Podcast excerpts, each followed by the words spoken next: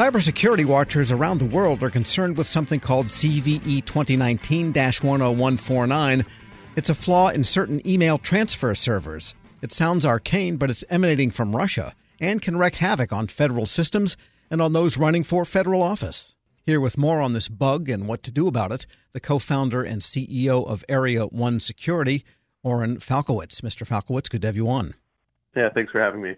Tell us about this bug. It actually dates back quite a while, more than a year, and there is a patch for it, but not everyone has put in the patch. Tell us more about this bug. Yeah, there's a, vulnerability in uh, Exim software that was discovered some years ago, and that's been mitigated by uh, the newer versions. But just last Friday, the National Security Agency issued an advisory saying that they've observed the same cyber actors from the Russian military who were involved in election hacking here in the United States taking advantage of this. And so it was critical for folks to take it incredibly seriously. And at Area 1 Security, you know, we've done research and discovered that there are upwards of 50 candidates running for Congress and governor and, and United States Senate, as well as local municipalities and the State Department who continue to run these servers. And, you know, it's common for software to have vulnerabilities, but particularly for folks who are running for federal office, it's important that they uh, not use their own email servers and move to professionally managed servers. Yes, you mentioned something called Exim that this bug is in that's coming from Russia. What is Exim exactly? Well, Exim is software for mail transfer. You know, the bug's not coming from Russia. It's just vulnerability in the software itself. And um, that's common, right? Software is developed by humans and it's imperfect. And that's why we have patches, you know, all the time in various forms of software. What the vulnerability allows is for someone to remotely or externally to gain access to the email server and to get administrative privileges, to launch new phishing attacks, to move further into networks if they're able to be successful. And who publishes Exim? Is this something in the public domain, or where do you get the patch from to secure it all up again?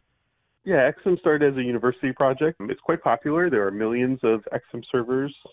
It's good software used by lots of folks who have wanted to have their own email servers, primarily before there were professionally managed uh, email systems like Microsoft's Office 365 and uh, Google's, you know, uh, email platforms, and it's readily available across the internet. Got it. Your report says that Exim has been found running with the vulnerability in the State Department. That's correct.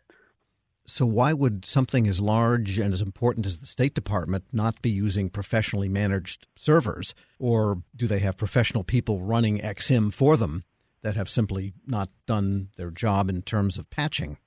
Well, there's there's two things that can sometimes go on. One, you know, large organizations with professional IT staff sometimes want to run their own systems for customization, for special use cases, and that can make sense. And this is good software to do that. But it does mean that if you're an administrator, that you have to be perfect every single day, making sure you're staying up with the latest patches, configurations, management, and advances that are happening all across the broader cybersecurity and software uh, ecosystem. The second is that sometimes individuals, for, for cost reasons or for legacy reasons, will have built these servers and they're just kind of lingering out there. What's unclear to us is why candidates for federal office would want to have this because typically they are outsourcing their IT to third parties, and it creates a lot of vulnerability and risk to have your software outsourced, but then also not using professionally managed software, especially around email. We're speaking with Oren Falkowitz. He's CEO of Area 1 Security. Is Exim what was used by the Democratic National Committee during the last presidential campaign that was exploited? No, I don't believe so. I'm not aware of that. I'm not. I don't believe that they used Exim or that was what was taken advantage of. But people using Exim in this context could be subject to the same problems that affected that group back in 2016.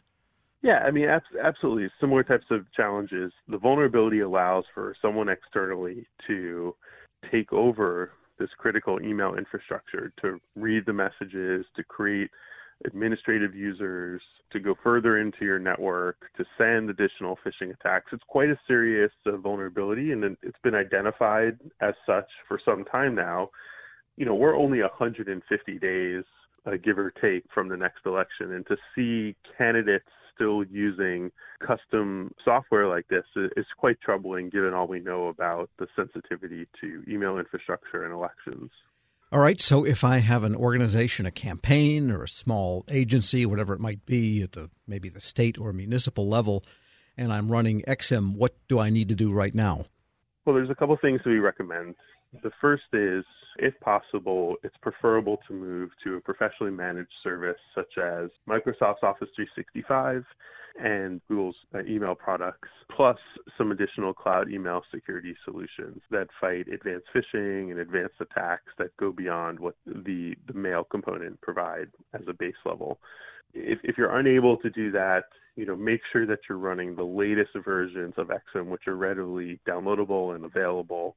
Upgrading to the latest version, what it allows for is for users to mitigate the the vulnerability, meaning that they're no longer able to be exploited from it. It doesn't mean that it solves the problem had they been exploited prior. Because you could still have those unauthorized users out there, and they've got exactly. credentials you on your have, system. You could still have those, and you wouldn't you wouldn't necessarily know about it unless you've tightly managed it, which would be slightly unlikely if you're still running the unpatched version. But uh, it's critical to go and get the latest version at a minimum. And then we recommend folks, particularly where they don't have large professionally managed teams, to just switch to these solutions that are, that are relatively cost affordable, such as Office 365 and Google's G Suite. Yeah, I mean, Office is only 99 bucks a year for six users. And if you're a campaign, that's probably all you need. For a campaign, it's more than appropriate. it's important, though, that in addition, the cloud inboxes, right, the Microsofts and the Googles, they're not sufficient for cybersecurity. They're a good start for managing and processing email and for doing anti-spam. Uh, campaigns in particular need to add cloud email security solutions that focus on advanced phishing attacks like the types of attacks we've seen in, in the 2016 and 2018 elections, the type that plague corporations around the world. So you, you need to do both of those things to really be effective. Oren Falkowitz is co-founder and CEO of Area One Security. Thanks so much for joining me. You're welcome. Thank you. We'll post this interview at federalnewsnetwork.com slash Federal Drive. Hear the Federal Drive on demand and on your device. Subscribe at Apple Podcasts or Podcast One. Want more ways to show your good side to the world? Donate plasma at a Grifols Center and join thousands of donors who are helping to save lives. Receive up to $1,000 your first month. Learn more at grifolsplasma.com.